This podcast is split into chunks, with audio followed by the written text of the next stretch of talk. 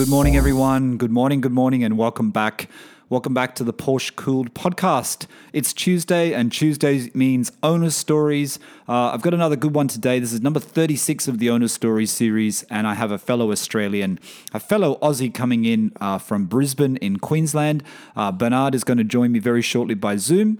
Uh, Bernard has owned a couple of Porsches. Uh, he has a newly acquired one, which he acquired uh, a few months ago.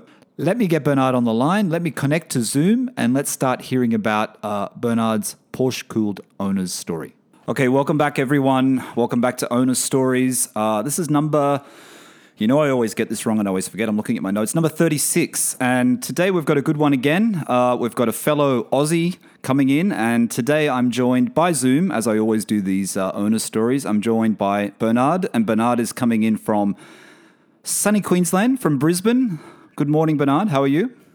Oh, morning, Michael. Or it's actually evening here in this part of the world. Thanks for having me. Thank you for being on. Yeah, I mean the listeners, it, it's it's always a bit of a tricky thing organising the timing for these owners' stories because um, Australia is probably the most difficult actually because a lot of the uh, a lot of the owners have to do it in the evening. So sometimes I do them quite early in the morning. Today's not so bad. It's it's 10 a.m. here in London, so it's not so bad. Um, but I just want to tell the listeners why they're at the beginning of the podcast, Bernard, is that you know if you want to be on owner stories, you just reach out to me, uh, like uh, Bernard did, is just by Instagram through Porsche Cooled. Uh, just send me a message. Um, sometimes I take a little while to get back because I do actually get a lot of messages now. It's, it's getting quite crazy. So uh, just send me a message though, and I will eventually get back to you and, and schedule a time for the owner stories. Bernard, your, we're going to talk about your, your Porsche journey today, your Porsche story. Um, and like I said to you off recording, I always like to start these podcasts with with where it all began. Uh, where it all began when you started thinking, "Hey, I I, I want to get a Porsche or I want to get a 911." Um, and and the journey to get there. You know, some people go through quite a lot of cars. Some people just their first car is is a 911. So how did it all start for you? Did you did you have any family or friends that owned a, a, Porsche, or did you, you know, did you see them when you were younger in life, you know, as a kid, and, and thinking, you know, I, I really want to get one of those? How did it all start? Look, that is a really fascinating story for me, Michael. I'll say this for the listeners who are Queensland, Brisbane based, unlike yourself, who is from Sydney. We won't hold it against you during state of origin time. But Brisbane has come a long way, but it was really a country town. Growing up, you didn't see a lot of Porsches. Like I hardly saw any growing up. So I'm going to go on a limb and say the first time I really understood what a Porsche was, I was probably about seven years old. I was on the Gold Coast because I think that's where the more Porsches were probably when I was in the 80s and 90s were located. I think it was probably about 1990, 1991 my mother, and happy Mother's Day today, by the way, to everyone out there, it, which it is today. Uh, my mother actually pointed out, oh, there's a blue Porsche there owned by the hairdresser Stefan. I don't know if you know Stefan. He's a very big personality yeah, in Queensland. I, I know of him, actually, yeah. I used to know someone so who used to work for him. So I oh, do actually know. Really? Yeah, yeah, yeah. So he had, I believe at the time, it was a blue, probably a 911 convertible or 930, but it stood out because he had the personalized plate hair. So my mum said, That's Stefan. Oh, and I, I was quite taken back by this particular car. So that was probably my first real wow, this is something special. But as I said, I hardly saw any Porsches on the road, and the dealership in Brisbane was extremely small. So not like Sydney, where, and even till today, I'll say that even in this more you know evolution Brisbane has gone through, I'm probably lucky to see one 911 a week, whereas in Sydney you probably see two, three, four a day. But that just shows that Brisbane is back then. You can imagine a Porsche was quite rare. But I think if I really be honest, I was probably a little bit more infatuated with Ferrari because there was one near me. So every time I saw it, I was like, wow, that's special. Porsche, I, my dad didn't really know anyone with them because, as I said, they were rare. But I think my first real infatuation, if you like, was when I was about 13, 14 years old. And I was reading, as, as you do back then, Wheels magazine and the like, and the Boxster yeah. had just been come out. So I think yeah. if you remember, Michael, 95, 96, 97, every second motor or wheels magazine was on the Boxster. Yeah. So my father is also a bit of a petrol head. Uh, granted, he couldn't afford a Porsche back then, but he had a BMW 3 Series, which was kind of the the car to have in at the time. And we went down to what was the, the dealership Austral Motors Porsche, who are actually still the, the authorized dealer in Brisbane, in their old dealership in a suburb called Bowen Hills. And I saw this pastel yellow Boxster for the first time. Now, Michael, I think, I don't know about you, pastel yellow was a very polarizing color. So I don't think it did the Boxster a great deal of justice. Yeah, not really. it's a bit washed no. out that color, isn't it? I mean, it's yellow, but it's it's a, a very washed out type of yellow. Um, it yeah. So that was really the first time we went, wow. Like at that point, I just said. I, I love Porsche and walking around the dealership with my dad, I saw then what was then the 993 911. The 928 and 968 was probably a little bit before my time. I knew what they were, but couldn't appreciate it, unlike the Boxster. Now, that was, and look, that was really the first time I, I said to myself at a 13, 14 year old, that is going to be the, the dream one day. And at the same time, my hero cars were at that point the 993 Turbo in Arena Red, which was the hero color, and the Ferrari 355. So for those listeners listeners out there, I think you can resonate if you're sort of mid to late 30s like myself, that they were your hero cars. Yeah, it's it's interesting the the comparison you make with um Brisbane and Sydney. I mean, I'm not always from Sydney. I used to live in a country town. So when I was growing up until I was 10, you know, I really didn't see that many nice cars. And I've mentioned the story before mm. where my my enjoyment and my passion for cars was sitting sitting on my bicycle on the side of the road watching the cars drive back to Sydney, watching the cars drive back to Sydney and seeing cars that I've never seen before. Some of them being Ferraris, some of them being Porsches, you know, some of them just being, you know, uh, there was even American cars and stuff at the time.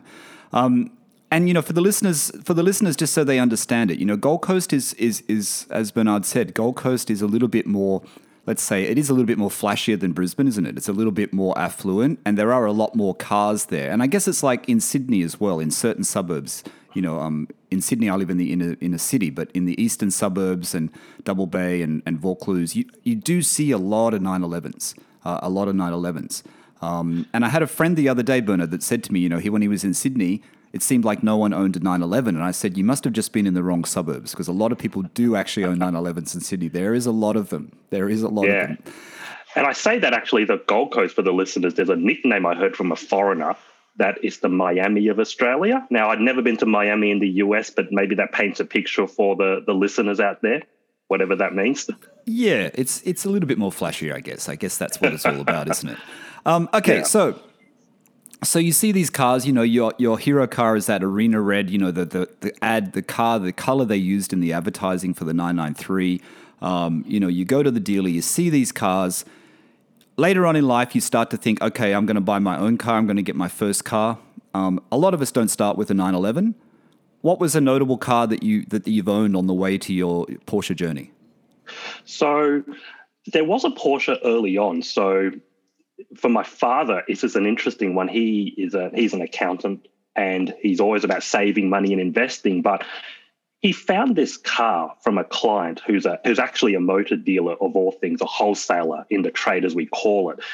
And there's an interesting story about this 944 S2. So it's a 1989 in the stereotypical guards red with the but this S2. And for the listeners out there, and Michael, I'm not sure if you follow S2 944s, it's actually back on for sale right now on car sales at Nick Theodosi Prestige.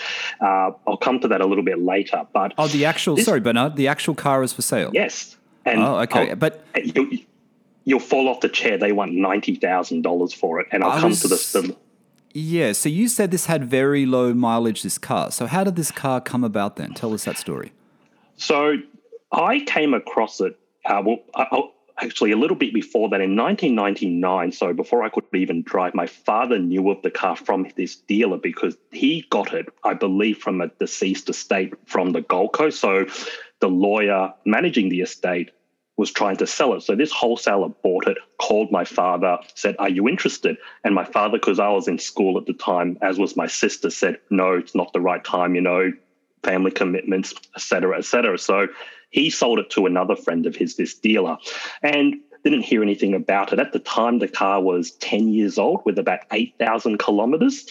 And then this business person on the Gold Coast in 2005 called my father, uh, sorry, the dealer, I should say, said, You remember that 944 I showed you six years ago? Dad goes, Yes. Well, it's up for sale again because he needed to sell it because his wife was quite ill.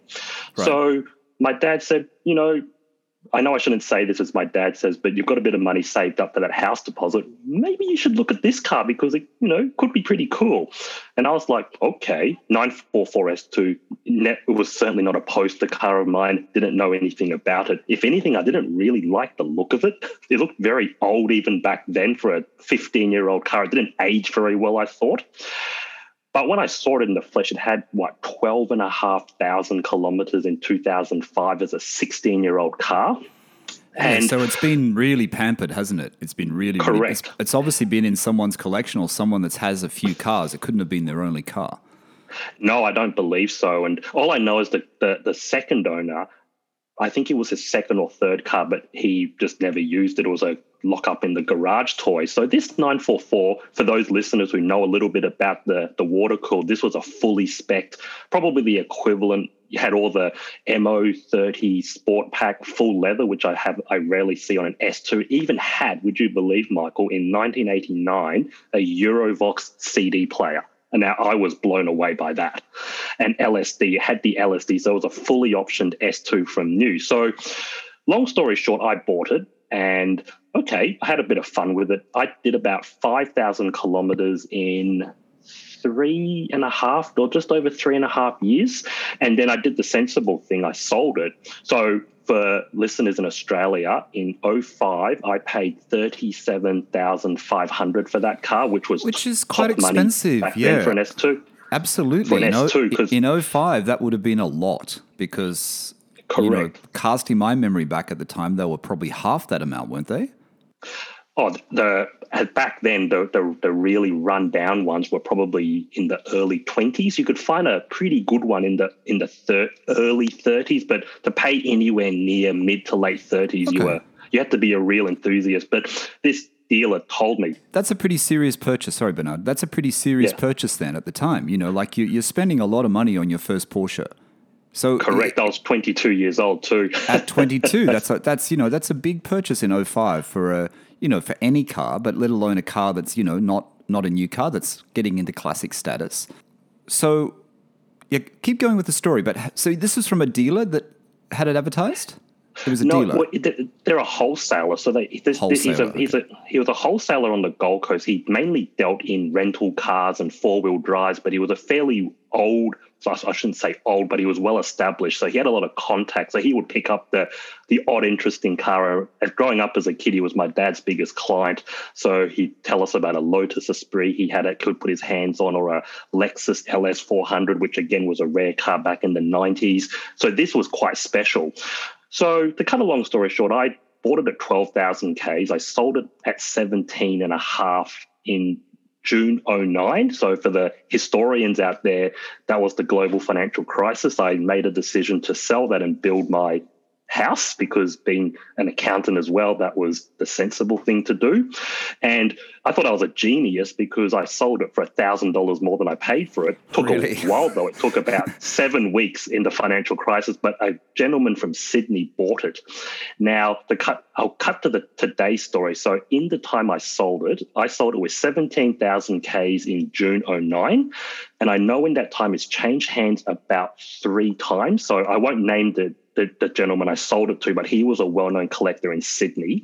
The second owner is a well known person and who owned it. He was actually the CEO of Virgin Australia, the former CEO John Borghetti, who I think Michael. Oh yes, he's a pretty well-known Porsche yeah, yeah, yeah, collector in Sydney. Yeah, I know who, and then who he is. Yeah, and then I and I think he bought that from Classic Throttle Shop in 2013 because I actually saw the car advertised for about sixty thousand dollars in 2013. Right. Yeah. So I thought, oh, geez, that was a missed opportunity. I sold it too cheap. And then another person in Victoria bought it from John, I believe. And I, I, heard a rumor. I can't prove it. He paid close to 80 for it.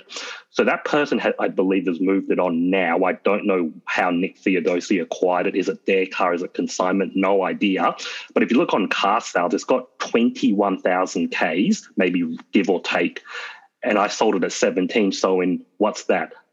12 years to till today, it's only done another three and a half thousand kilometers. And now it's for sale for 90,000. And there's always a little part of me that goes, geez, I'd love to buy that again. But I went, nah. I was going to say, all the listeners know the you know the owner stories I record a little bit in advance, but it's the beginning of May. It's the 9th of May today, so the car's advertised now. Um, mm-hmm. you know, it it comes back to the thought that I always have, Bernard, is that you know if you own a classic Porsche and you can and you can you, and if you can do it, is not to sell them. Do you know what I mean? You really shouldn't yeah. give them away because you know history has shown us that with Porsche prices, it's like it doesn't matter how low they go. It doesn't matter how low they, low they go. Like 88 uh, G50 Carreras when they were 29,000, 27,000 in 2004. You know, not not always perfect condition ones, but they were down to that low to what they are today, close to 180, 170,000. You know what I mean? So Porsche has shown us that as an investment, you know, and, and you being an accountant, I remember saying to my brother when I first bought my 911, I was saying, you know, you're not going to lose money on a 911. It's going to appreciate. And he said, cars don't appreciate. You know, but 911s, they kind of do, right? You don't really spend that much yeah. money. Sure, you got to maintain them like any other car, and sure, you got to put the money into them. But if you buy correctly, you do have, you know, as a car, you have a reasonably good investment. So this nine four this the, the nine four four when you bought it though, I'm interested to know the, the process if you can if you can remember back, Bernard. You know, you're 22 years old, you're getting it from a wholesaler. You know, he's a friend of your father's, so there's some trust there.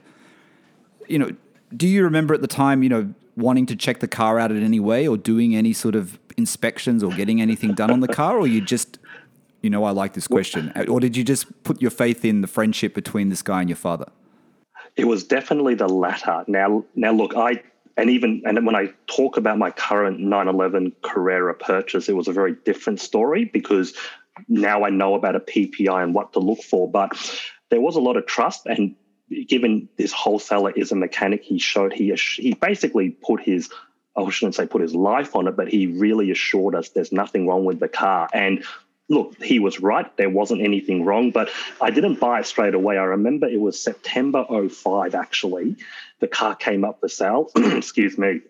I went to look at it with my dad, and the guy wanted about 40,000 and he wasn't negotiable. And I said, no, that was too much. And my dad said, yes, that's too much. And then through a bit of time, I think it was around November, late November, he finally agreed, okay, how about 37,500? And good thing was the car was never listed on the market, so no one else knew about it except us and the wholesaler. And the wholesaler really wanted, I guess, our family to have it. So in the end, by mid December, I remember went down to the Gold Coast where the car was and bought it. And I'll tell you something funny, Michael. It still had the original Porsche Albion sticker. So they were the predecessor dealership to Austral Motors. And okay. it even had the I guess if for the Queenslanders out there, had the really old, ugly green and white rego plates. And, you know, back then it was all the plates were A, B, C, D. So yeah, this was an yeah. A, A plate because it was a 1989 car. So it was that original. Right. So it was it, it was unbelievable. Had a sunroof too. So this I think the original. Sorry, owner, Bernard. Was it manual? Yeah. Was it manual or auto? It was. It was. And yeah, it was a manual. The S2, all the S2s and turbos were manual back then. So oh, were they? Had okay. a very heavy clutch. So I remember I had to, and the most annoying thing was the handbrake was on the right hand side up near the the, oh, the, right. the, the, chair. So it was yes, a very yes. difficult car to drive. So um, in that respect, I don't know much about 944s, but I have to say I, I do look at them. I look at them when they come mm. up on car sales, and I look at them in the UK here as well. And I noticed I also look at 968s, and I noticed that Autohouse Hamilton at the moment. I don't know whether you go onto their website in Sydney, who's who service my Porsche mm. in Sydney. They've got a 968 for sale at the moment, a white 968. Uh, in manual, which is actually looks like a really nice car as well, a really well sorted car. I think yeah. that's about seventy thousand. You know, that's 70,000, but yeah. that's just a 968. So the 944 S2 is for sale for mm. around 80, you said, right? So that seems about Actually 90. They're 90. asking 90 for it. Yes. I guess that seems about right for this for this time, you know what I mean? For such a low kilometer yeah. and and not that many owner example. You know, it's Are you tempted to buy it then? Are you tempted to take it back? Look, I'll be honest with you. I think in this market, I would probably spend 90 grand on something else, maybe another 911 to add. I think I think my time with the 944 was done. But just before I go off the topic of of the 944-968, there was a card a little bit before this one for my father.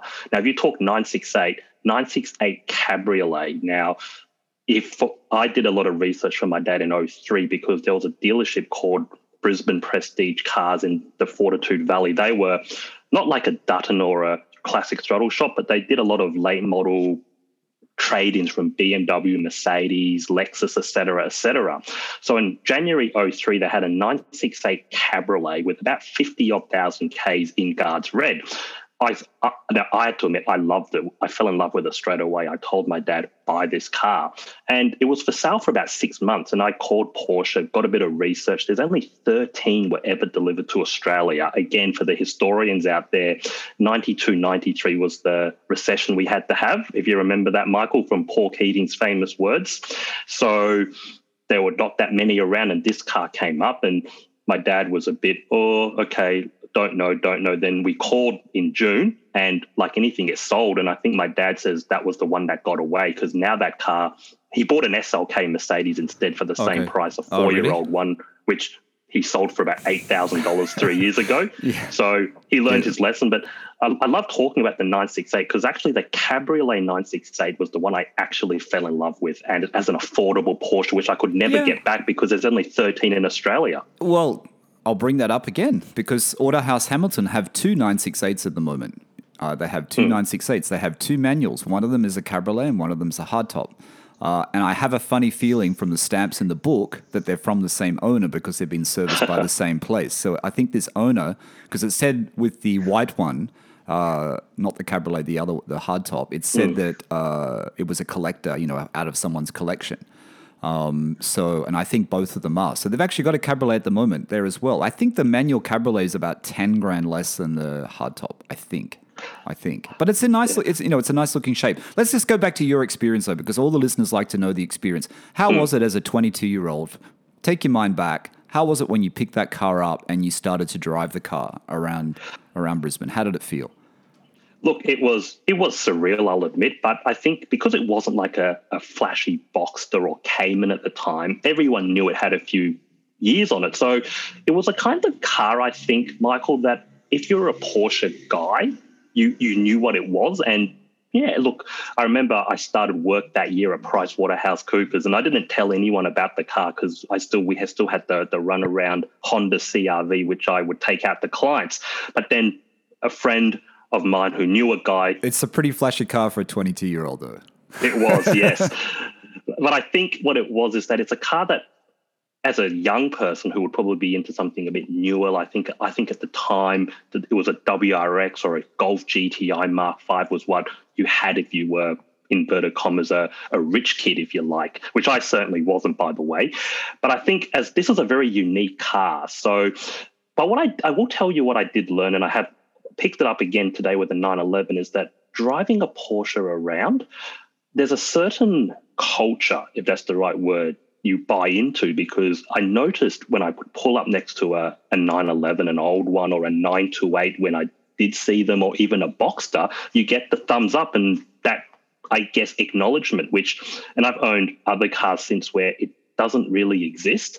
And I think that was when I realized buying a Porsche was more than a car, it was a culture. Yes, it gets a bad reputation yeah. for the people, but actually, the people I met through the Porsche Club were just like you and I. They loved their cars, they worked hard for them, and yeah. they loved nothing more than talking about it. And I actually learned that as a 22 year old, there's a culture you buy into with Porsche. Yeah, I think I think the misconception is that people think that everyone that owns Porsches are either old or they're really wealthy or they, you know, sometimes, no offense to anyone listening, but this is just what I, I think is a gen, what used to be the general sort of feeling. Or they have no, they don't really have much taste, so they just buy a 911. Do you know what I mean? It's a bit boring or it's a bit flashy. Um, but you know, that's that's also wrong. And like you said, the community and you know the community and the passion is so strong in Porsche, and like you know, people that have bought their first 911, other people that have been on owner stories, Bernard, who, you know, who are, who are like, they're a little bit surprised by how friendly everyone is when they go to a Cars and Coffee or they go to a Porsche meetup or they go to a Porsche Club event, you know, uh, you know, in the UK or in the US or in Australia, and and how the community is is is so great. Um, I think it's a great thing. So when you owned the 944, were there anything, uh, you know, for someone that's looking at buying a 944 today, Was there anything that stood out as an issue with the car that's something you have to watch out for? Was there any sort of serious, you know, mechanical issues or, or, or, or flaws with the car? Look, I'll go on go out on a limb and say it was really a car I used very sparingly. So it was far from a daily driver. So I didn't experience anything catastrophic. The only thing I, I was aware of from day one of the 944 S2 were the balance shaft belt, which was a fairly big job. So they were due I think about 18 months after I purchased it. And back in 2007, it was a $2,000 job at a specialist at the time called T&D Automotive, who I believe have changed their name now since. So it's probably, they're like the auto house of Brisbane, if you like. So I'd say in what, 14 years later is probably going to be double the price. But I know that of 944, they were the most important repair to do was that. But I think, to be honest with you, Michael, six when they were 16 years old in 2005, a lot of the S2s were rubbish. They were trash. They weren't well looked after.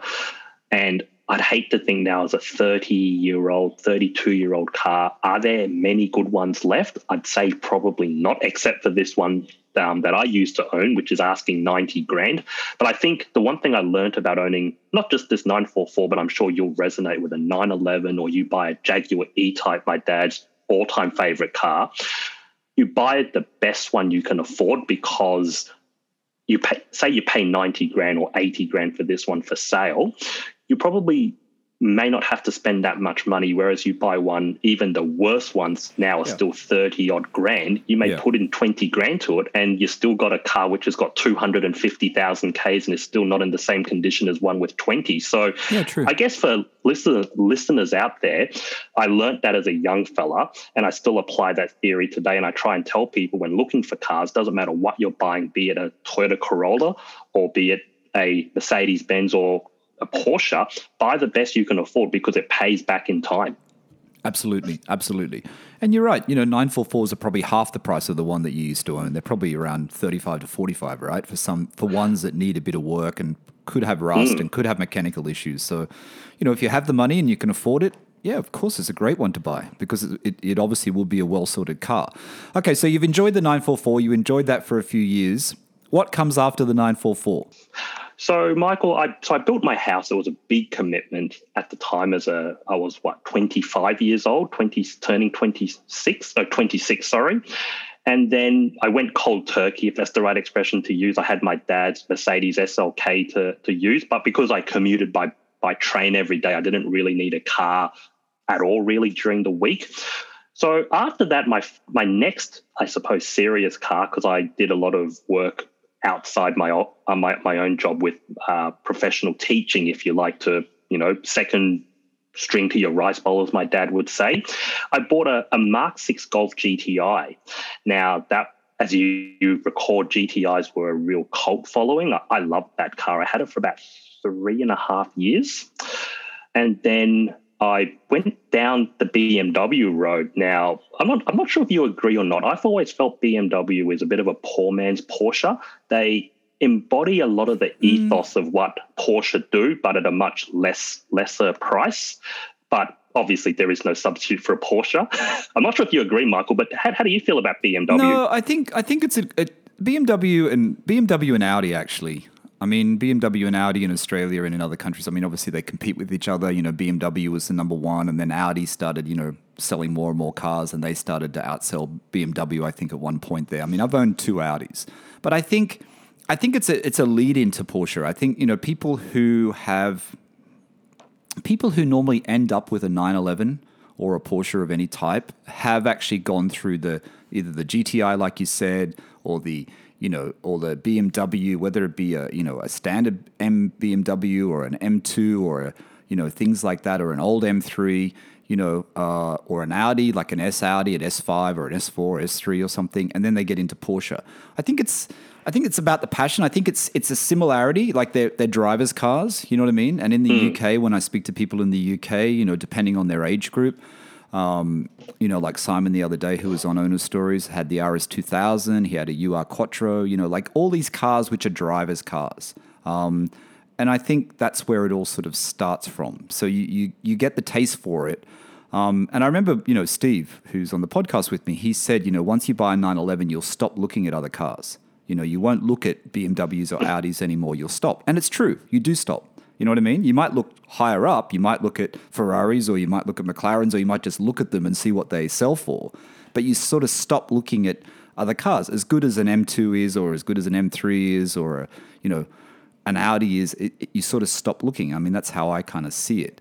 Um, so you enjoyed the BMW. So you had a couple of M cars and then you went to the 911. So I had an M140, which is the M Light. That was a oh, yeah. still Good probably my, my, my my most favorite car yeah. in the set. Not well, haven't had the 911 long enough yet, yeah. but I love that car because it was back to the Golf GTI sort of formula, but with rear wheel drive, straight six, and it was just an absolute menace in a straight line. Yes. And then, like everyone, and even growing up as a kid, turning back the clock, 911 was the poster car, but an M3 was sort of I hate to say it this way, by, by no disrespect to M3s, it was always a bit of a second prize, but it's a pretty good second prize. And I um, got an M3 in 2019, and there's a little bit of a Porsche U turn detour. At the time, I was looking at a 997 Series 2 Carrera S at okay. Porsche Parramatta with about 24,000 Ks, but right. it was probably more than I wanted to spend. They, one, they were willing to sell it to me for about 139,000. It was a dark blue with a beautiful Savannah interior. Right. And I kick myself till today that I just did not pull out the money. Nine nine seven point one, series two. Point two. Point wow, that's two. cheap. That's cheap. In 2019, it was exactly two years to today, I recall, because I was talking to them and I decided not to go ahead. And I got the M3 because, you know, I thought I had a, I love the 140. An M3 has to be better because it's an M car. So I got a really great deal on it. And I bought a San Marino Blue M3 competition pure, they call it, with okay. um, with all the kit. But I'll tell people, and I tell a lot of my friends this, it was a disappointment, the M3, and uh, people rave about them, and I respect people who say that, but it didn't do it for me for two reasons. Number one, the ride was atrocious. It's so firm, and in Brisbane, where I live, the roads are very rough as, as, as, as they are being being in the inner city. And the steering was very heavy as well. And it just i didn't have the same connection to that car like it did the 140 so right. if, if i'm going to summarize the ownership experience. Sorry bernard was it a four door or two door bm four door so it's the m3 it's an, it was one of the very oh, last oh, m3 ones, sorry sorry. m3 yeah. latest one. Okay. Yeah Correct. It was an F80 or the just superseded. So look, okay, I'll say okay. it was sexy as to look at. I just every time I looked at it, I went, "Wow, this is just sexy as." But it's a bit of you know dating a supermodel or meeting your hero. It just wasn't all for me personally. It wasn't all that it was cracked up to be. So. I, but you know, I was happy to hold it because of the old. Oh, I can tell people I've got an M3. But then, I suppose, yeah, I was always thinking to myself, I really should have dug deeper and bought that 997.2 for 139 and then they'll have to do all the rest of the deal in um, in Queensland. But that was yeah, that was a dark blue car, which um, I I regret till today. Yeah, and the M3 competition is an expensive purchase. It's not a cheap car. No, and that's probably look. I don't know. I, I traded my 140 in, and I think it's okay. because how do I put it? And I, look, a lot of people may disagree with me, and that's fine, but I just don't think the M3 was twice as good as the 140, even though it was twice the price. And I'm and I still tell people that today it is not twice as good. That's the bottom line, in my opinion. Okay. So you didn't buy the you didn't buy the 997. Was it because it was just easy to trade the BM onto into an, onto another BM? Was it because of the process was a lot easier than having to buy a car in Sydney and organize that? Was was that part of the thinking, or was it just about the car? It was a bit of both. And I think at the time, M3s were being sold at a, a run out price. So it would have cost me, or look, once you do the changeover, because at the time, uh, they were not going to give me a lot for the car. I think it would have been probably another thirty plus thousand dollars, which right. you know, look, it is, is is it a lot of money? Yes and no. For a 997.2, of course, with the benefit of hindsight, it probably wasn't. But at the time, it was not something I was prepared to spend. But you know, we, we, we live and learn. So yeah. yeah. that was the that was the experience. But I really fell in love with the 911 again, if you like. And I did a lot of research and realized if I'm going to buy 911, it's either a 997.2 or a 991.1. Okay, so let's let's get into that. Let's get into where it goes next. Um, it's interesting on hindsight, isn't it? I mean, you look at the 997.2 and you know that today, if you would have bought that car, you wouldn't have really, you wouldn't have lost money on that car. That's for sure, because they are very, very sought after. So you're back into the 911. You, you've you've experienced the M3, the competition. You know, a great you know a great car for a lot of people. I mean, I actually like the new one. Everyone hates it, but I actually don't. I actually don't dislike the new one. Um, and um, so so you think, okay, I want a Porsche again. I want to get into a 911. So when did you start looking for your current car? And the listeners will know what you own because it's in the in the um, title of this podcast. But what did you what was the process and, and where did you start looking? And did you buy the first car you found, or did it take a while to find the car you currently own? Look, uh, it's a very interesting story, like most others, but I ha- actually did not go out looking for the 911 immediately. How it all happened was with the M3, I was probably around Christmas, I was in that bit of holiday mode. Not that I really, not that I had a holiday, I was working through, but I was a bit more relaxed. I was thinking, what do I want to do with this car? Because as you know, the used car market was just going bananas. It was soaring like no tomorrow. Yeah. And the BMW dealer was calling me quite, you know, we, we, we spoke quite a bit because I'm quite close to them. I've done a lot of referrals to them, so they talk quite often. And they said, What do you want to do with your M3? I said, I don't really know. But then little did I know they actually had somebody wanting the car because there weren't many for sale, if any, and mine had very low mileage. It was in great condition, and it was a very late model with uh, in that awesome San Marino blue. So it was about late January. I decided, you know what, I'm just going to give it to them, see if they can sell it. It was on consignment actually with them, and I decided, okay, a bit like selling your house. Not that I've ever sold a house, but it's a bit like selling a house, sell it to the highest bidder. And in this crazy market, it sold in two days. And they actually wow. contacted a, this real estate agent who bought it. So all of a sudden, I was like, okay, what do I do now? Because I basically didn't lose any money on the M3. And okay, so what's what's next? So this is a funny thing. I didn't look at a 911 straight away. I got a little bit distracted by a C63 Mercedes. And the reason is because, oh, it's the last of the V8 and it's the last of this. And I thought, oh, that's pretty cool. But then I slept on it overnight. I actually went to Mercedes, looked at one, and I actually said to myself, they're not that special. They don't look as good as the M3. And I'm just going sideways, am I not? Because I had an M3. Depreciation, depreciation, Bernard. Thanks you for know, reminding me. You should me. know that as an accountant. There's depreciation on the, the C63. Yes. They just, they dive big time. Correct. And I think I was just, I was getting emotional, like, as I don't usually. I'm a more, I use my head, not my heart. But the emotion kicked and I said, Am I actually going to be happy with a C63? And then I said, No. If I'm going to buy something, it must be a 911. So I, I looked around. There was a couple of cars in earlier this year. So there was one yellow car which was fully decked out, a Carrera S. Now that one didn't go through because the owner at the time was probably being a little bit difficult doing a PPI because they lived on the North Shore. And here's an interesting fact, which actually ended up with my own 911 doing a PPI. So, as you know, that's the best insurance policy possible. So, I thought, okay, the car was sold, sorry, serviced. This particular car was serviced by Porsche Willoughby. So I called Willoughby. Right. I said, can you arrange a PPI? They said, no. I didn't realize they changed their policy recently. They don't do PPIs for cars more than three years old. So I was really? like, really? Yeah, that's a fact. And that's strange. And then I, I told the vendor, can you call them because you obviously know them? Maybe they'll make an exception for you. And same story. So unfortunately, that okay. didn't go through because I told them, okay, well, why won't they won't do it for whatever reason? So Willoughby just flat out won't do it. So and plus, I said Porsche Sydney South actually would, but he refused to do that without wanting more money because of the time it takes to go from the North Shore to Porsche Sydney South. And I said, okay. I, am not going to get a mobile mechanic, no disrespect, to look at the car because when you're transacting a car like that. You want Porsche. Okay, so that one didn't go ahead. But then life is interesting. I actually had a business associate contact me and said, actually, he was aware of a particular 911 that's about to come on for sale. This was literally about a week after I killed the yellow car off. It was an now actually, Michael, I don't know how many you've seen. Is this my current car? This is the one. It's an anthracite brown 911 yep. Carrera. And I said, okay, what's never heard of that color? So I Googled it and I said, oh, wow, that looks pretty cool.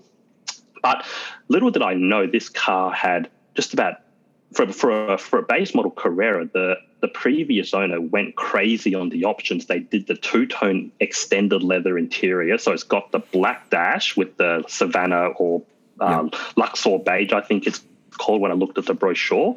Had PASM. It didn't have the sports exhaust, unfortunately, but it had the the full sunroof, the folding mirrors, the Bose. I don't know if the Bose was an option. I don't think it was, but it could have been. And also had the bigger, no, nice twenty inch Okay. I think the Bose is so, an option. Yeah.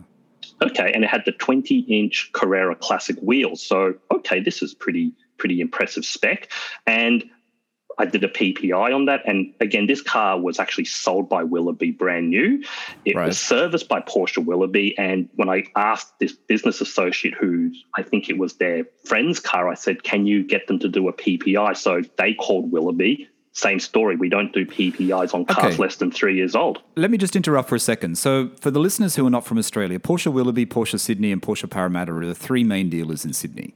Um, Porsche, you know, dealers. Um, so it seems like Porsche Willoughby have decided that they don't want to do PPIs on old cars, but Porsche Sydney would do it. Is that correct? For people listening yeah, from Australia, look, was yeah, yeah. Okay. So, so what, what I understand, Michael. Yep. Sorry, go on. No, I just want to go back to the car, the choice of the car. So the first car you looked at was a yellow one. Was it Speed Yellow? Correct. Yes. Oh, Racing Yellow. Sorry, it's racing called yellow. Racing Yellow. Even better. And I think this this particular Carrera S. Now, I guess I was a little, a little bit skeptical because who buys a yellow car except the press car? And it had again had every option. It had the carbon ceramic brakes. It had the yellow inserts. It had just about every option you can think of and had the ducktail spoiler, I think it's called. All right, so, so it's it very, a, very well optioned. Very, very It was well a one of a kind. And that was a Carrera think, S?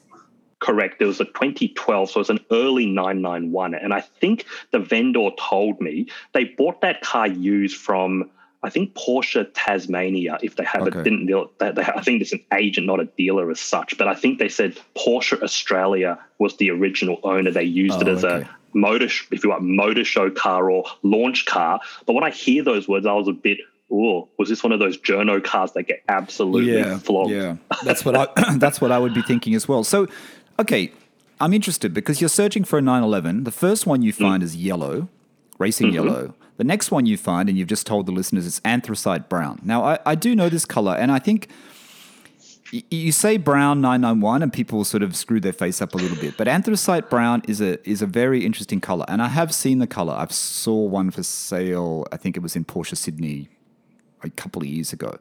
Um, and it's it's kind of looks in some lights it looks brown in some lights it looks gray doesn't it? It doesn't always it's not it's not like the old air cooled browns it's a completely different color.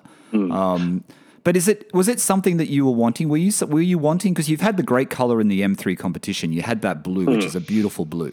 Were you wanting something that was a little bit different color wise? You didn't want the normal silver, the black, the white. Well, it's funny you say that, Michael, because the, the wholesaler who sold me the Yes 944, being a car dealer, he always told us, because we were all car people, my dad and I, when you're buying a used car, you don't have a choice really. You have to buy the condition and the owner. The color is just, well, you love it, you love it if you unless you really hate it. But if you can live with it, then live with it because you don't have a choice. And I adopted that thinking because when I was looking at 911s, and I will say there was a couple in between the yellow car and the anthracite brown, there was another one in, I think it was somewhere in Point Piper was for sale, but it sold when I called.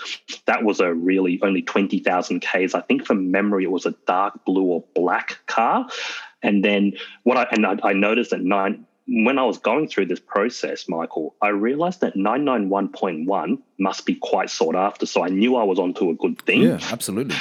And, but yeah, the anthracite brown, I had never heard of it. And again, you're right it looks like a gate grey. Actually, that's what most people would think when they see it for the first time. It's Yes. only when you get it in the sun or the light you can see the the bronze or brown. But at night, you think it's grey or maybe Yeah. not quite black, but gunmetal grey. It's an interesting color, and I think you know. Um, I'll get you to tell, tell the listeners more about your car in a second. But you know, if, if you go to Bernard's Instagram, it's um, what is it again? Uh, at Ibida, is it? E B E B I T E B I T D A underscore nine eleven E B I T. EBITDA, EBITDA 911. So for the finance accountants out there, you'll know what that term is, and they're my plate. So yes, that's the Instagram handle for myself. Yeah, so go to uh, Bernard's Instagram, give him a follow, and tell him you heard his story on Owner's Stories, and he's got images of his car on there, so you can check it out. You know, I'm a big, I'm, I've never been a big fan of two tone um, interiors on 911s in new 911s, and and that's changed, I think, after being in Bahrain and living in Bahrain, where a lot of the cars were two tone. They were either red and black, you know, beige and black. You know, a lot of the a lot of the Porsches there have two tone interiors. It's quite popular with Middle Eastern um, Porsche owners.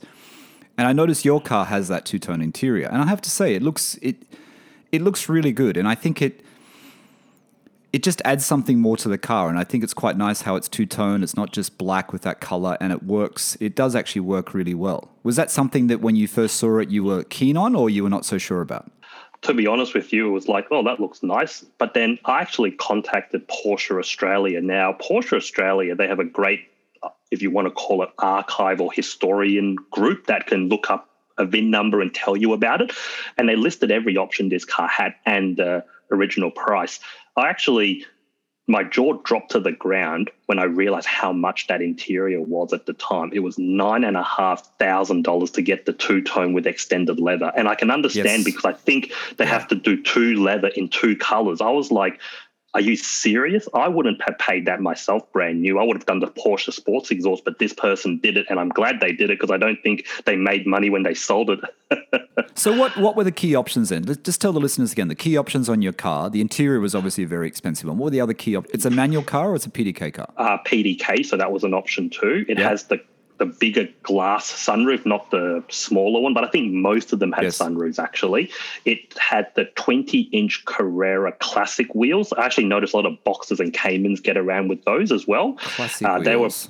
yeah, oh yes, Carrera yes, yes, yes. classic. I'm looking at your Instagram now. Yeah, they're nice wheels. I like those with the grey sort of in the in the grooves. Yeah. Correct. Yep. Uh, also had uh, folding mirrors, had uh, rear sensors, had PASM as well. So PASM was an option because it's a base model Carrera. Yep. And I think, uh, look, to be honest with you, I think the other only other one was some minor stuff like the carpet had. What do they call it? I'm trying to think what it's called now. Like a uh, something carpet was a thousand dollars. I'm like, I looked at them going, it just looks like normal floor mats. I don't understand what that is. Oh, okay. And other than that, they were the main options actually. So for a base model Carrera, it was highly, quite highly spec. And but interestingly, Porsche don't charge for metallic paint. I think because when I've got it, because anthracite brown is a non-solid color, it doesn't look like it cost anything extra. So maybe Okay. for the listeners out there, you, they might be able to tell me otherwise. But yeah, it's a it was a pretty unique spec and interesting about on the color. I actually asked Porsche Brisbane when I got the car, have you ever sold one new? They said they have never sold an anthracite brown car because I did a bit of reading up on one of those Porsche America. They go through every color and its rarity. It only was around for 991.1 and Cayman and Boxster for that 2013, 2016. So it's a very short time. And I think in Australia, like you're right, I know there's, I believe there's another one in Sydney. I know Willoughby told me when I went to see the dealership uh, during a visit, they sold the gentleman, the sales guy there sold a Cayman in that color, he said. But I would say in Australia, there's probably less than maybe half a dozen. But if you're if you're listening and you're from Australia, you have you have one or no one, please let me know. I could be getting confused. You know, I could have seen it in. I, I could have actually saw it in Bahrain. That color in that color in the Middle East is very very Yeah. popular. Oh, really? Browns, browns, Yeah. golds. You know, those sort of colors are very very popular. They usually have you know two tone interior. I've seen them. You know, I've seen you know brown uh, Porsches in Bahrain with red and black interiors. You know, they're they're very popular colors in in the Middle East. So, how is the PPI then? You'd got a PPI done on the car before you purchased it. Did anything show up on the car that you thought, you know, I need to talk about this a bit further, or was everything okay? Look, and as, as, as, this is a really great story because I had never done a PPI before. Obviously, the S2 was bought on trust and a bit of blind faith, and every other car after that was a brand new car. So very new experience. And I will comment here. And if anyone from Porsche Sydney South is listening, you guys are 11 out of 10 your service. They won't be listening, and, Bernard. but for anyone who has ever dealt with them, they, and, and I'm a out of towner, they were just so good, so professional, and they were very reasonably priced. It was $495 for a PPI, which they kept the car overnight as well to do a cold start test of all things. And I'll contrast it. I know Autohaus, when I checked them out, they wanted about 695, and they don't do a cold start test from what I gathered because you can only do it first thing in the morning. But Porsche Sydney South, they looked at it and they were nothing came out of it actually that was a anything like a deal breaker, they picked up things like a stone chip on a guard. They noticed that one of the air vent parts were missing. So, okay, have to order that in. So they were so comprehensive. And I didn't do, I think, uh, correct me if I'm wrong, there is a test you do to tell if the car's been tracked. I think it's the bore test or whatever it's called, the bore or score, whatever it is, or over rev, sorry. I think yeah, over, linked. Mm, compression test. I mean, over revs yeah. is normally normally a PPI should have an over rev test. I mean, Correct. my PPI had it on my when Autohaus did my 997 uh, PPI, but it wasn't 600. It was, and that was going back. You know, it's four years now, so it was probably about 400 odd. Um, okay. But they do an over rev test, and it just shows you if it's you know, and everything is normally um, with mine. Everything was okay.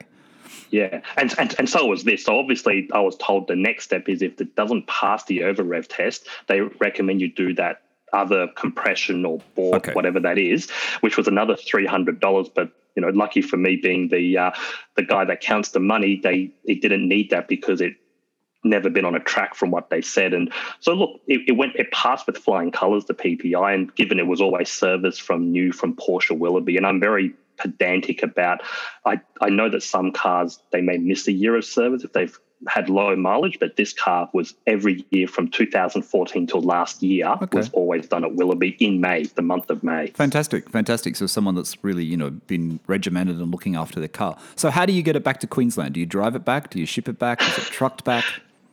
It was actually trucked back. So uh, I organised the transport for that, and it took a bit of time. I think how they want to do it is to save the money. They want to try and piggyback off other transport. So from the time I put the hard-earned dough over to getting the car, it was probably about close to eight to nine days.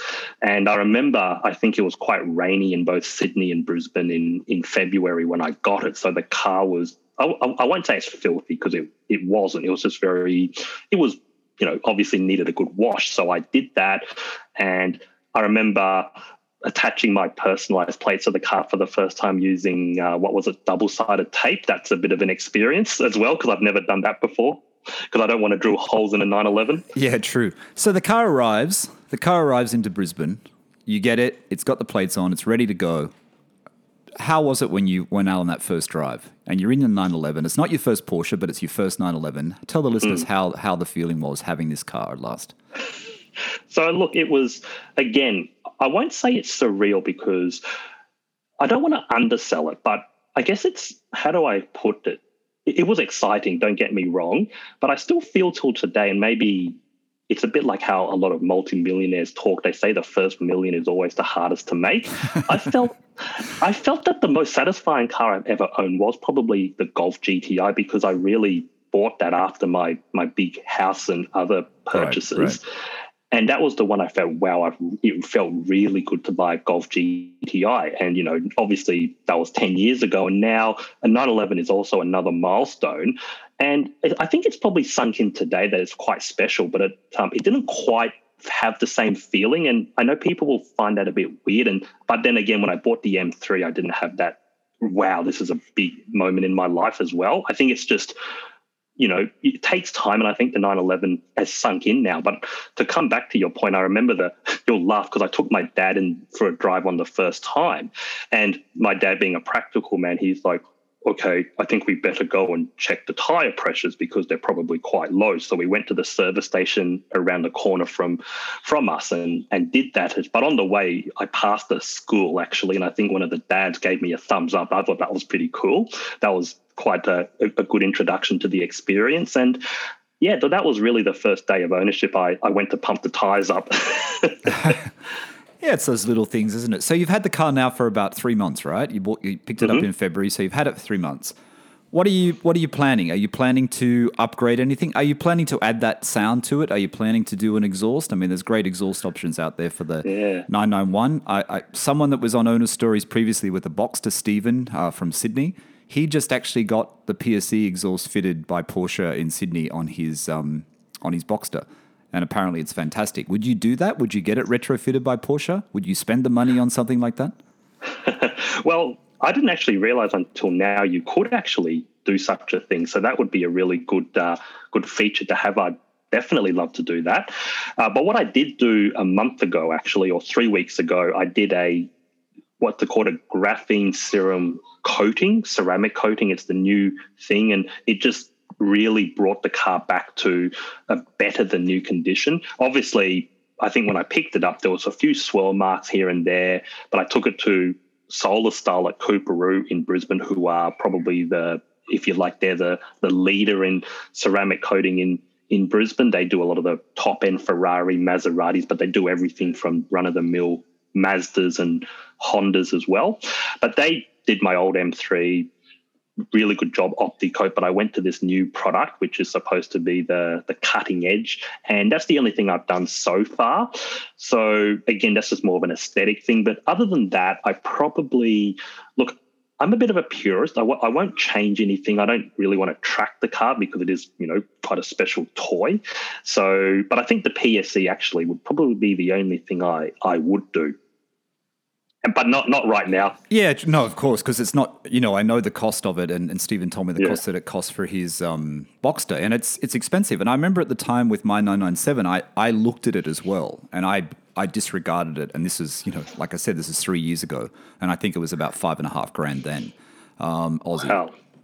But you do get the little like, button, you know, you do get the exhaust button. Oh, right, okay. So you get the button. So, like I said, yeah. Stephen, who was on Owner Stories with his red uh, Boxster manual 981, he fitted it just the other week, last week, I think it was, or the other week.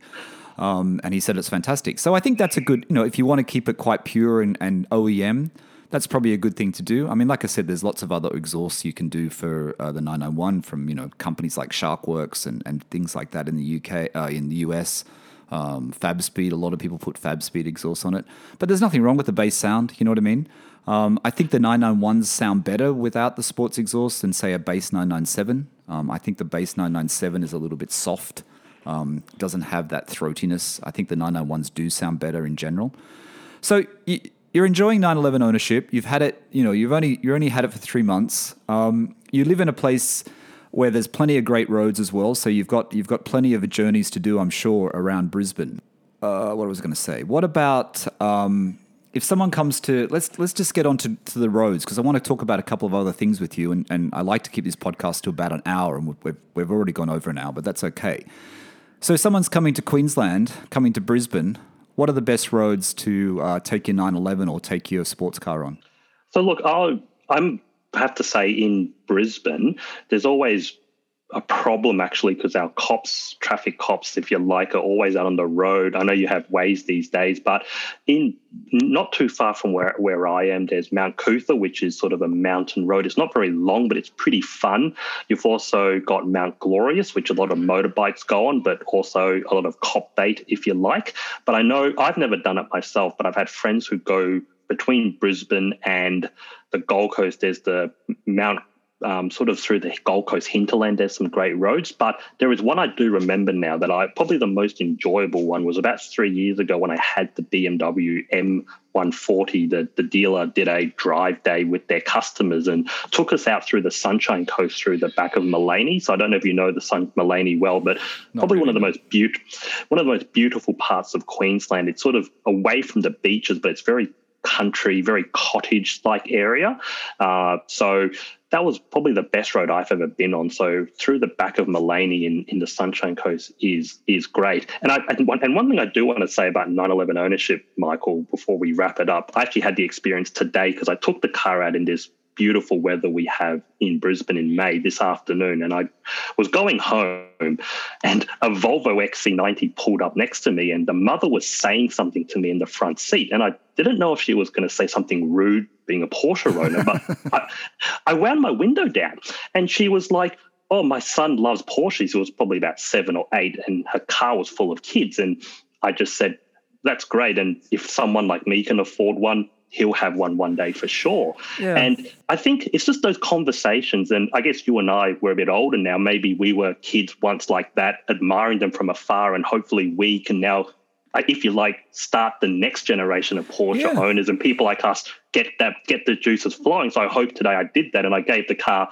a bit of a rev at the traffic lights for a bit of entertainment. Yeah, I mean it's nice for kids, you know, like you know, it's it it's something you remember. You know what I mean? Like I've I've done an owner story with uh, with another gentleman uh, who's coming up this week, and he picked up his car and took his son with him, and they drove it, you know, back through the snow from you know back to California and it's like those sort of things as a kid, you know, those things that you remember, you know what I mean? Those things. And just even seeing a car in the street or someone letting you sit in their car, you know what I mean? Like letting you sit in their Porsche or their Ferrari is just a great thing to do. Um, I just want to talk about. Actually, I, I, didn't ask you one thing, and and when you when the car arrived in in Brisbane, when it arrived home to your house, and you had the PPI done in Sydney, was there anything when it arrived and you looked at looked at it and went, oh, I didn't realize, you know, is you know, there was was there anything wrong with it? Was there anything that the PPI missed? Look, I think it, the short answer is no. And again, I can only sing the praises of Porsche Centre Sydney South, who were just brilliant. They were they were they picked up things that I never would have noticed, like even the wheels. I think they oversprayed a part of it, so they had to the, the, the vendor, if you like, went and fixed it because it had a warranty on it, whatever that meant. But it just meant that unfortunately, the only thing that it did do was I think when they when the tire repair people fixed it, the they oversprayed the tire with a bit of silver paint. So I think the back wheel still has a bit of silver over some over paint, if you like. Okay. Um, but other than that, look, it has swirl marks, which you know I'm very fussy with how I wash a car. I never ever, by the way, when I service a car, I always tell the dealer never wash it because I do it myself, and I always I'm, sometimes I'm get that funny look. Yeah, I'm the same. I'm the same. But, yeah. So majority of people probably you know would be happy for them to do it. But i noticed you know had a few swirl marks which the paint correction largely fixed but they were the only things. And look i think i had a couple of stone chips and i don't know for sure if they were there when i bought it or if I got it on a recent drive to get some, a friend of mine did some photos actually, and I don't know if it's from the road he took me on. So stone chips really uh, break my heart, and yeah. I don't know where they came from. So unfortunately, that was it. But no, to, to answer your question, no, it was very comprehensive. And again, if you but for people who ever want a PPI done in Sydney, uh, Porsche Sydney South are, you know, not only are they very reasonably priced, they are just first class. And, and I went to visit them, and they're just the nicest dealership. But you know, you've been there, yeah, big, yeah. lots of cars, but the people are just just as enthusiastic as I am. Oh, that's great, fantastic. That's fantastic. I want to tell the listeners actually because I've been harping on about this for many, many podcast episodes. I've been I've been saying it to people who've been on owner stories. Uh, Paul from New Zealand, who actually imported a 997 GTS in manual into into New Zealand, um, and other people I've been talking to. Um, so Bernard sent me a link on Instagram the other day. No, you actually sent me the images, didn't you? You sent me images from was that Porsche in Brisbane? Correct. Yes. Yeah. So it was Porsche in Brisbane uh, had a 997 GTS in manual, and to everyone who's followed this podcast from the very beginning, they would have heard me say that my, you know, if I could get a 997 GTS in manual, I would actually buy one. Uh, well, they had one in Porsche Brisbane. So when was that? Was just recently, wasn't it, Bernard? Yeah, it was in February. Actually, when I took delivery of my car, they they got it in. So the sales manager there, I asked him a little bit about it because you know I know they're a special car, but they were asking a sky high price because it only had eleven thousand k's. It was a 2011, a manual white, no stereotypical GTS white, and it was two hundred and fifty thousand dollars. And all the the sales manager told me was it was a long time customer of theirs. They always traveled, and I don't know if it's because they retired or they weren't driving a lot or they had too many cars, so they just sold it back to them basically this year. And again, at that price point, it didn't sell in a day or two. It was probably about five weeks, and I know they took delivery about a week and a half ago because I drove past Porsche and it was actually in the delivery bay waiting to be picked up. So I was like, oh, there you go. Someone has seen the $250,000 value in that car. Well, Bernard, you know, like I said, I was led to believe they weren't available in PDK. So that that point I'm interested in. You know, I'm interested that there is a manual. Mm. There are manual 997 GTSs now. Maybe this was a one-off car. Maybe there isn't any more mm. of them. I don't know.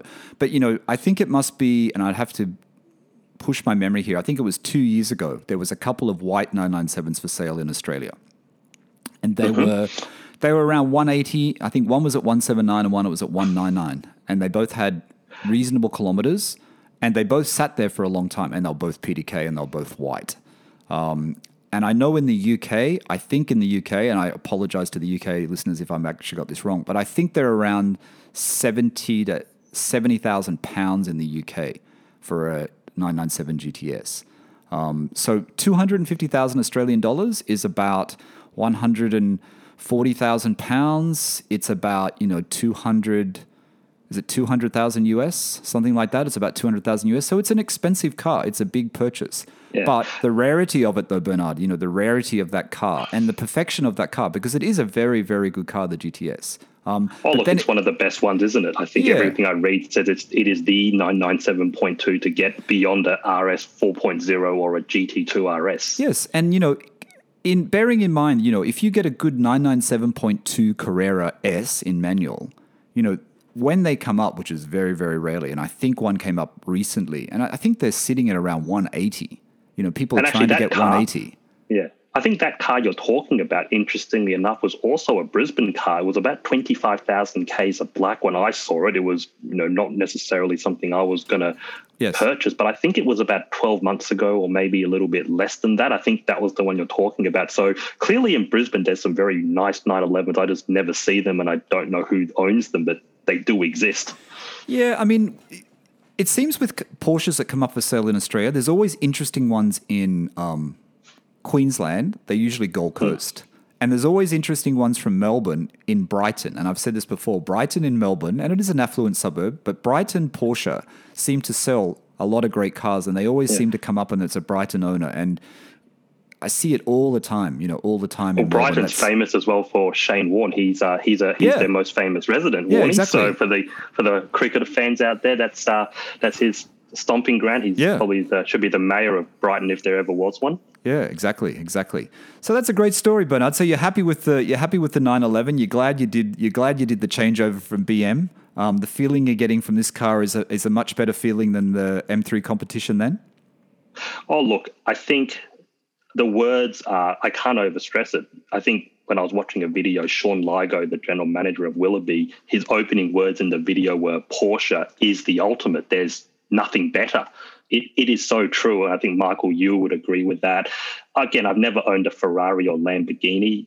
I probably won't now because I don't know how much better it can be. And I think Porsche just resonates with who I am, my personality, and you know, from a practical point of view, I just you know the M3 was a very rough and raw car, not very enjoyable, whereas the 911 feels like a limousine in comparison. I had a guy tell me that well, you're comparing the wrong thing because the M3 is you've got to compare it to a GT3 for the same feel. I'm like, oh, uh, really? I don't know about that. No, an M3, just, no disrespect to an M3. It's, to me, no. it's just a three series.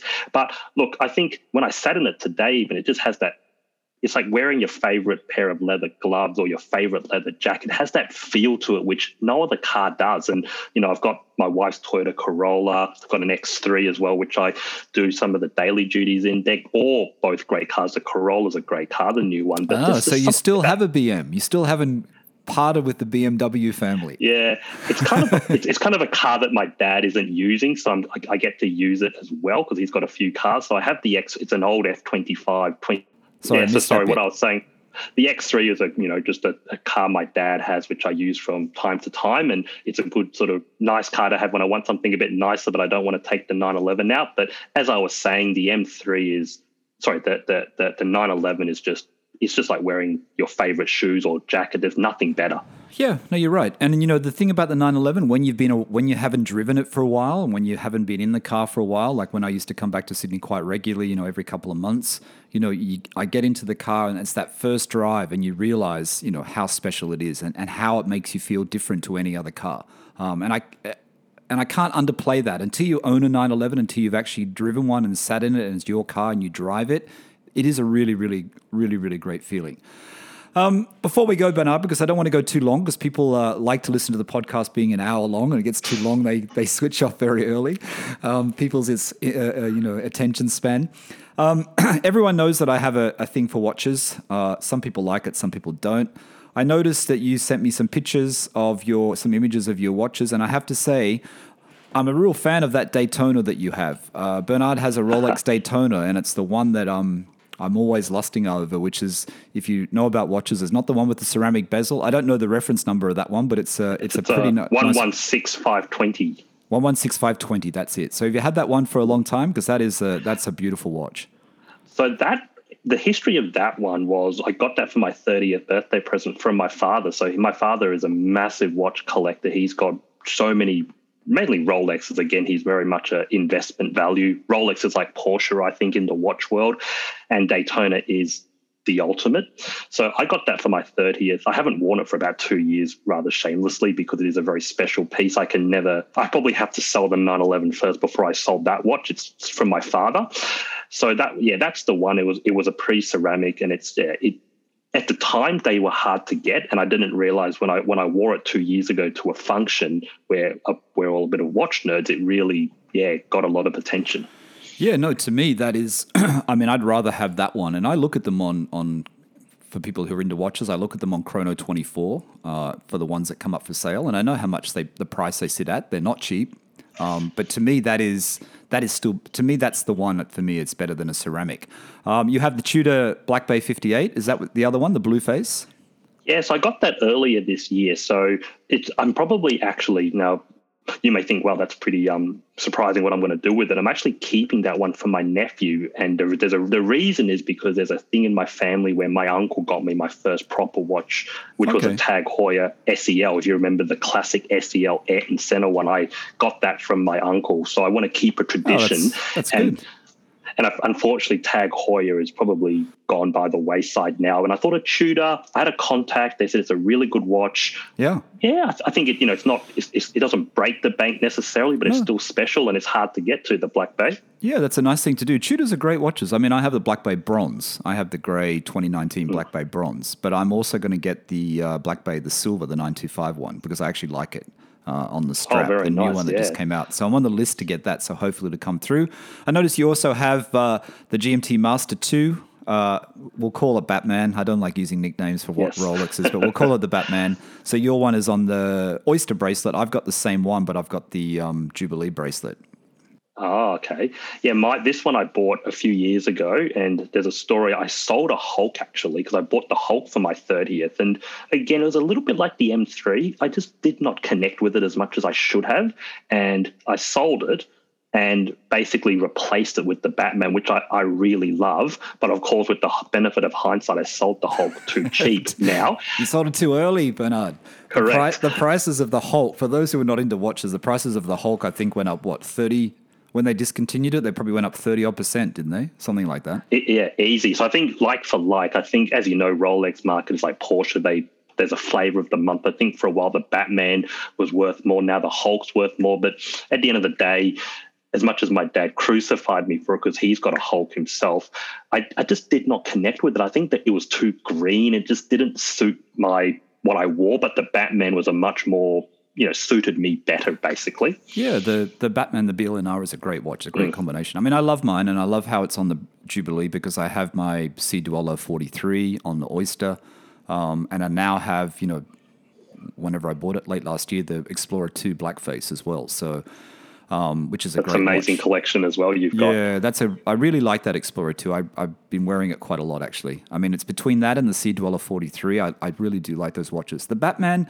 the BLNR, and the Jubilee is a completely different watch. And if you haven't had the Jubilee bracelet, uh, for those of you interested in watches, and, and I don't know if you had have had one, Bernard, um, the Jubilee is a really nice bracelet to wear. It is a very light Okay. watch. It feels very light on the wrist. It feels completely never tried different. one actually. Yeah, it's it's it's nice. It's a nice change actually. I, I I'm quite happy that I have the two. You know what I mean? I have that as as one of the uh, variations, and being on a GMT, which is so embedded in Rolex's history, the Jubilee bracelet. So. But there's always something else. We're always looking. There's, it never ends, unfortunately, with watches. Yeah. It's like Porsches. You can't just have one. You want more than one.